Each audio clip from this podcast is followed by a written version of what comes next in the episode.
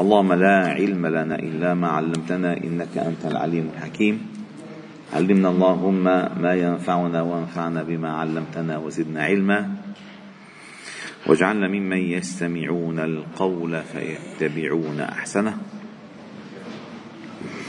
وأدخلنا برحمتك في عبادك الصالحين. وبعد. فلا نزال معكم أيها الأحباب الكرام. في مجالس القرآن ضمن دروس قرآن الفجر. وقد وصلنا إلى قوله تعالى في سورة النساء عن إيه الجنابة والتيمم والطهارة والأعذار التي جعلها الله تعالى تخفيفا تخفيفا على الناس. فالله جل جلاله إنما شرع شرع دينه ليخفف على الناس. والله يريد أن يخفف عنكم. فشرع الله تعالى تخفيف وليس تحميل فوق الطاقة. وشرع الله تعالى رفع للحرج وليس ايقاعا في الحرج. هذه قواعد أساسية ينبغي أن يتعلمها الإنسان وهو يتعلم هذا الدين. لأن حاجة تشدد حالك حاجة تتدين. التدين تخفيف على الناس تخفيف عن النفس أصلا. لما تتدين تسير تسير بمدارك الذي ينبغي أن تكون عليه. لنعطيك مثال بسيط. الإنسان سكت الترين. إلا سكة يمكن تروح سنتات بتروح على مهوار. طول ما انك على المدار أنت مرتاح. طول ما انك خارج المدار أنت في خطر. التدين أن تسير على المدار الذي وضع لك. فمن اتبع هداي فلا يضل ولا يشقى. خلاص أنت في أمان. ومن أعرض عن ذكري فإن له معيشة ضنكا. هذا الثمن من عمل صالحا من ذكر أو أنثى وهو مؤمن فلنحيينه حياة طيبة. سلكت الطريق؟ أنت في حياة طيبة. وأن لو استقاموا على الطريقة لأسقيناهم ماء غطقا. إذا الاستقامة على الطريق. إذا أن, أن تمشي على الطريق مستقيما. لا خوف عليك. فالله تعالى دائما معك. فهنا الآية تريد أن تبين للناس أن ما شراه الله تعالى هو تخفيف على الناس. فوصلنا إلى قوله تعالى وإن كنتم مرضى أو على سفر أو جاء أحد منكم من الغائط أو لامستم النساء فلم تجدوا ماء فتيمموا صعيدا طيبا. إذا مشروعية التيمم إما بفقدان الماء أو بعدم آه، استطاعتك استطاعتك على استعماله. أنت لا تستطيع أن تستعمل الماء ولو كان موجود. لذلك عند وجود الماء يبطل التيمم. وعند وجود العذر عن استعمال الماء يوجب التيمم. وذكرت لكم حديث الذي سدخ برأسه وأصحابه يقولوا لا ما لك إلا الغسل ومات الزلمة. قال قتلهم. قتلوه قتلهم الله. ألا سئلوا أما سألوا إذ جهلوا فإن من شفاء العي السؤال. طيب هنا ذكرنا قال أو جاء أحد منكم من الغائط. أي خرج منك ما يخرج عادة من كل المخلوقات. فينبغي عليك أن تتوضأ. قال أو لمستم النساء. لمس النساء في الأرجح هو الجماع. وإن قال بعضهم كالإمام الشافعي رحمه الله تعالى مجرد اللمس ينتقد الوضوء خصوصا إذا كان بشهوة. ولكن الأحاديث الأحاديث الظاهرة البينة لا تسعف هذا الرأي. وأشهرها حديث عائشة أم المؤمنين رضي الله تعالى عنها أنها قالت كنت نائمة إلى جنب النبي صلى الله عليه وسلم. قال قالت ففقدته. يعني نايمة جنبه عملت هيك ما لقيته. ففقدته. بتعرفوا من زمان لا عندهم اشتراك ولا طاقة شمسية؟ ومن السنة كانوا أن يطفئوا المصابيح في الليل. يعني الليل ليل على الآخر. ففقدته فلم أجده. قال فلمسته بيدي فوضعت يدي على قدميه وهو ساجد. صلى الله عليه وسلم. ما لقيته فبرمي برمي برمي طلعوا طلعوا قدمي صلى الله عليه وسلم بأبي أمي وهو صلى الله عليه وسلم. فوضعت يديه يديها فإذا بقدميه وهو ساجد. فلما ساجد يكون قدمه واقفين من وراء قالت فوضعت يدي على قدميه وهو ساجد وهو يقول أعوذ برضاك من سخطك وبمعافاتك من عقوبتك وبك منك لا أحصي ثناء عليك أنت كما أثنيت على نفسك. هو كان في صلاة.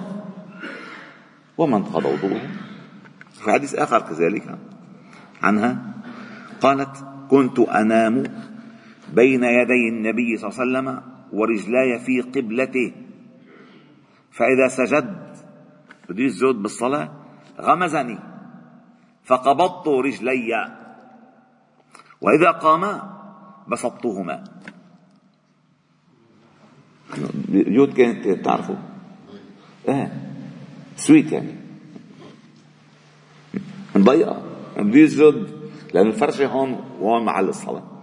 فيغمزها فيترد رجليه. هو يقوم بيرجع تبسط رجليه. فإذا لو كان اللمس ينقض الوضوء كان ما صحت الصلاة. هذا أقوى الأدلة التي تقول أن آه، اللمس هو اللمس وليس آه، الجماع. قال فلم تجدوا ماء. فتيمموا صعيدا طيبا. وقلنا اولا اسمعوا هذه المسألة الأساسية التي بسببها بسببها نزلت إيه التيمم. قال حديث صحيح عن عائشة أم المؤمنين زوج النبي صلى الله عليه وسلم قالت خرجنا مع النبي صلى الله عليه وسلم في بعض أسفاره. حتى إذا كنا بالبيداء أو بذات الجيش يعني منطقة صحراوية ما فيها ماء ابدا. انقطع عقد لي. فقدت عقدي وقع وين هو؟ وين راح العقد؟ انقطع عقد لي. فأقام النبي صلى الله عليه وسلم على التماسه وأقام الناس معه. برمونا على العقد للسيدة عائشة. فنزل الراحلة والرحل لأن عادة ما بينزلوا بالصحراء العالم بينزلوا بالمحل ما في شجر أو محل ما في مي. ولكن لهذا السبب نزلت الرحل وأناخ البعير. التمسوا هذا العقد. وليس على ماء وليس معهم ماء. وهم يبرموا. فأتى الناس أبا بكر الله مرضى عنه فقالوا ألا ترى ما صنعت عائشة بنا؟ أقامت بالنبي صلى الله عليه وسلم وليس معه ماء وليس مع الناس ماء وليسوا على ماء. فجاء أبو بكر الله مرضى عنه والنبي صلى الله عليه وسلم واضع رأسه على فخذه يعني مرتخي. وقد نام. نام. فقال موبخا عائشة. قال أحبست النبي صلى الله عليه وسلم والناس ليسوا على ماء وليس معهم ماء. فقال فعاتبني أبو بكر وقال ما شاء الله أن يقول وجعل يطعن بيده في خاصرتي. عملت هيك عملت قالت فلا يمنعني من التحرك إلا ما كان النبي صلى الله عليه وسلم على فخذه. مشان ما يفيق فقام النبي صلى الله عليه وسلم حين أصبح على غير ماء فأنزل الله تعالى آية التيمم. فقال أسيد بن حضير وهو أحد النقباء ما هذه بأول بركتكم يا آل أبي بكر؟ يعني بسببكم الله خفف عنكم. نزل حكم شرعي جديد. الأجمل من ذلك عشان تعرفوا كيف التشريع بيكون فقالت عائشة فبعثنا البعير الذي كنت عليه فوجدنا العقد تحته. العقد وين هو تحت البعير. فبعثنا البعير الذي كنت عليه فإذا بالعقد تحته. إذا هذا تدبير الله. لا خطأ عائشة ولا قضية قضية تشريع. حصل التشريع بهذه المسألة. لذلك قال أبو أسيد ليست هذه بأول بركتكم يا آل أبي بكر. فإذا هذه الآية بتفاصيلها الهامة في موضوع الطهارة واستعمال الماء والمرور في المسجد والمكس فيه تدل على أن هذا التشريع تشريع متكامل متكامل. وختم الله جل جلاله أولا قبل أن نختم قال فتيمموا صعيدا طيبا. ما هو الصعيد الطيب؟ ما نعرف الصعيد الطيب. هو ما كان من أصل الأرض. يعني الخشب من أصل الأرض. تتيمم فيه؟ لا. منه صعيد. نابت. ليس صعيدا.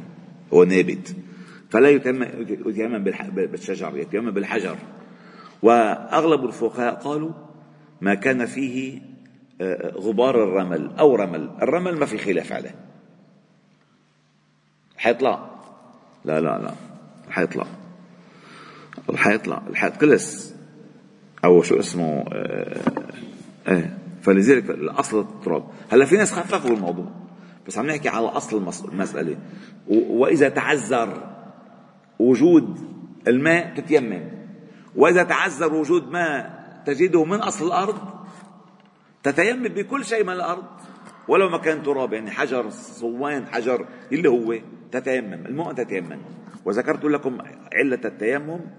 أن أن تتعود أن تدخل في صلاة وأنت على طهارة. حتى تعلم لا يسمح لك في الدخول إلا على طهارة ولو كان رمزيا. لأنه فعلا التيمم ما بيرفع الحدث. شو يعرف الحدث؟ ما بيرفع الحدث. ولكن الأصل هو تشريع من الله عز وجل. حتى تتعود تتعود أن لا تدخل في صلاة إلا على طهارة. ثم ختم الله تعالى الآية بقوله إن الله كان عفوا غفورا. عفوا غفورا لأن نحن فعلا حتى في عبادة عباداتنا مقصرين. ولو الله, الله يؤاخذنا بما قصرنا لما قبل منا أي عبادة.